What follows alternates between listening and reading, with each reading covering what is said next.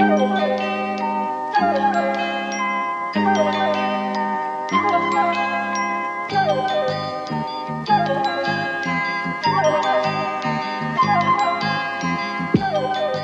going to move on here to our, our third section, uh, which is I'm my ongoing fascination with uh, Rat mode, rat mode, rat mode.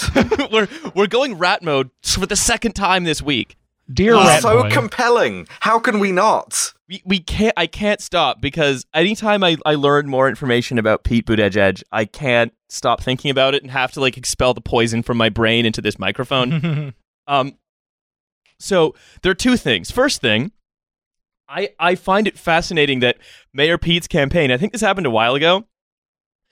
As because Mayor Pete's campaign is all about making him seem normal, like a regular person who hasn't been honed from the age of like fetus to be a successful millennial president one day. He like, Yeah. this this is a guy who has lived his entire life to fill out a later autobiography, and uh, and uh, what I find so i- incredibly compelling is that he's unable to ma- summon enough self awareness to not submit his elements of his campaign for president that are focused around making him seem normal to an award for branding. Yes, yes, Oh. yes, yes, yes. That was beautiful. That was Incredible. where uh, re- returning fans will remember uh, my joke about Pete Buttigieg, corporate social responsibility, Black Lives Matter. That came from this branding thing. He put out specimens of the fonts he was using. And he had his own lorem ipsum. He had his own placeholder text of words that you might write in a font that Pete Buttigieg uses. And it was stuff like, hmm, strong leadership, civic, civil, social responsibility, Black Lives Matter. And it just kind of, be- that to me is still all of his policy. Yeah, Pete Ipsum. Yes. And what I find incredible is that it, like it's the same thing where like people who are like Pete Buttigieg staffers will then leave their job with Pete Buttigieg and then sign up to go like do takfir in the Democratic Party of different states and then just never scrub their work history from their LinkedIn. Oh, I, the- I I have I have the lorem ipsum here. If we Yeah, want to it, do say a, it. Yes, a reading series of the whole Pete thing, okay, we so could thi- replace the actual reading series of Pete with this, but Yeah. please continue. This is this is a, a font that he called domain text, and and, Yo, you spelled Des Moines there. and it goes like this: social entrepreneurship, circular thought-provoking rubric, problem solvers engaging relief thought leadership, shared unit of analysis, grit venture philanthropy, transparent external partners, Stop it. I'm being activated like a Manchurian candidate. deep dive empower, thought leadership, relief preliminary thinking, mass incarceration, transparent, inspiring, sustainable, game. Game changer invest. I don't know. I mean, this sounds kind of relaxing. It's like it's like it's like it's like Buttigieg ASMR. This is like his. This is like his in- answers for the the test from Blade Runner. Why aren't you helping, Peter? I admit it. Game change. Damn it. Game changer invest. Shine deep dive engaging corporate social Shine responsibility. bright Black like Lives a deep Matter. dive. Shine bright like a deep dive. Corporate social responsibility. Black Lives Matter. Peaceful mobilize. This is like in the Star Trek the motion picture when they find the Voyager probe and it's been out for a thousand years. And they shot Pete into space and they just found him again. And this is all he said. Buttig- yeah, Beat Buttigieg uh, Dallas multipass. Like that. That's the whole thing, and it's it's brutal, I fucking love this brutal stuff. Yeah, uh, big fan, big fan. Oh yeah, I should mention that I am paid. I'm on his comms team. Before I, I forgot to mention that before you guys had me on the show. yeah, lo- love your work on all of this. Uh, yeah. So I've Just- killed I'm- Riley, uh, No, and now and now I, I, I, the forecast has become the nowcast. I am the showrunner now. Um, as as our fearless leader is incapacitated. Uh, Here we go. This is this is you know what this reminded me of? It reminded me of um a, a proto Indo a theoretical fable that was written in the proto Indo European language that sort of is the uh, ancestor of like English and, and Sanskrit and like almost every language that's like not Turk. I think he maybe even be Turkic as well.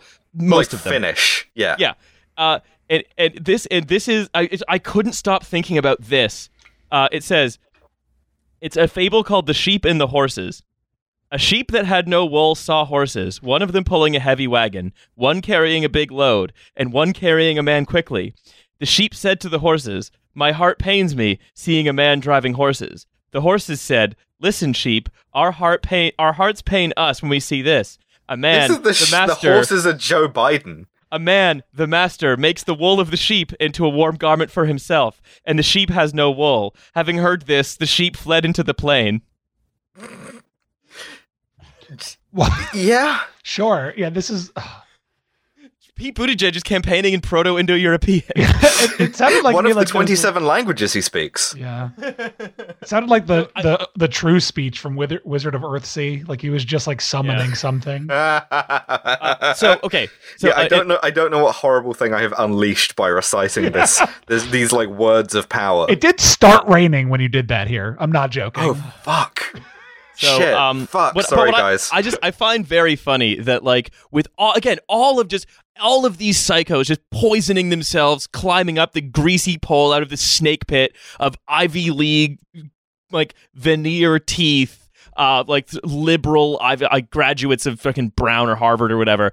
They, Hmm. they have been they have been pleasant brunch sociopaths their entire lives. They've never taken a vacation. They've devoted everything to like doing the AmeriCorps and like, oh yeah, I'm taking all my vacation days to go read to children in Ethiopia, while secretly hating everyone they're volunteering for and hating everyone they want to rule over, but convinced that they're so good because they saw the fucking West Wing that what it all boils down to is consistently fucking up because they're too stupid to realize that you can't create an authentic image among voters by cannily using fonts. Indiana, Uber Alice. Indi- So, um, here's here's the actual policy, and the reason why I want to talk about this policy, I promise we're not going to talk about Pete too much after this, is that um, That's every a lie. sing- We're gonna keep talking about him. we're gonna try to avoid mode. we're gonna try to avoid going full rat mode.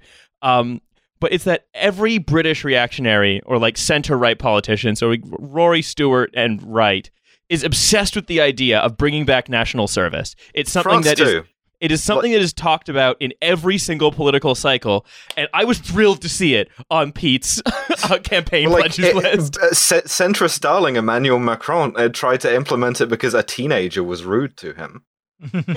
Like lit- Yeah. literally, the, he he saw a surly teen, and the teen was like, "All right, Manu," and he was like, "Don't call me that. I'm the the president of the republic. I will implement national service, so you never talk to me again." Yeah, uh, M- Emmanuel Macron, I fucking dare you to implement national service. Fuck around and Hmm. find out. Yeah, that, motherfucker can't even like implement breakfast without the economy of his country shutting down. Yeah. it's Probably great to give all of the seventeen year olds rifle training too.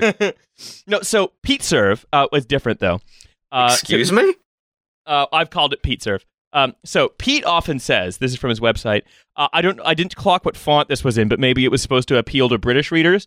Um, Hmm. Pete often says that his time as a navy, maybe, maybe like um, East End Cockney is one of the languages that he speaks. Um, Huh. Pete often says that his time as a navy lieutenant in Afghanistan was a life changing experience. Um, He was there for like two months yeah, it is his doing like powerpoints. yeah, it was a life changing experience. In large Sure. part because he got to make pow- sorry serve alongside people from every conceivable background, every single damn one. All of them. It's like Yeah. both of the genders. Yeah, every conceivable background. Does that include billionaires or no?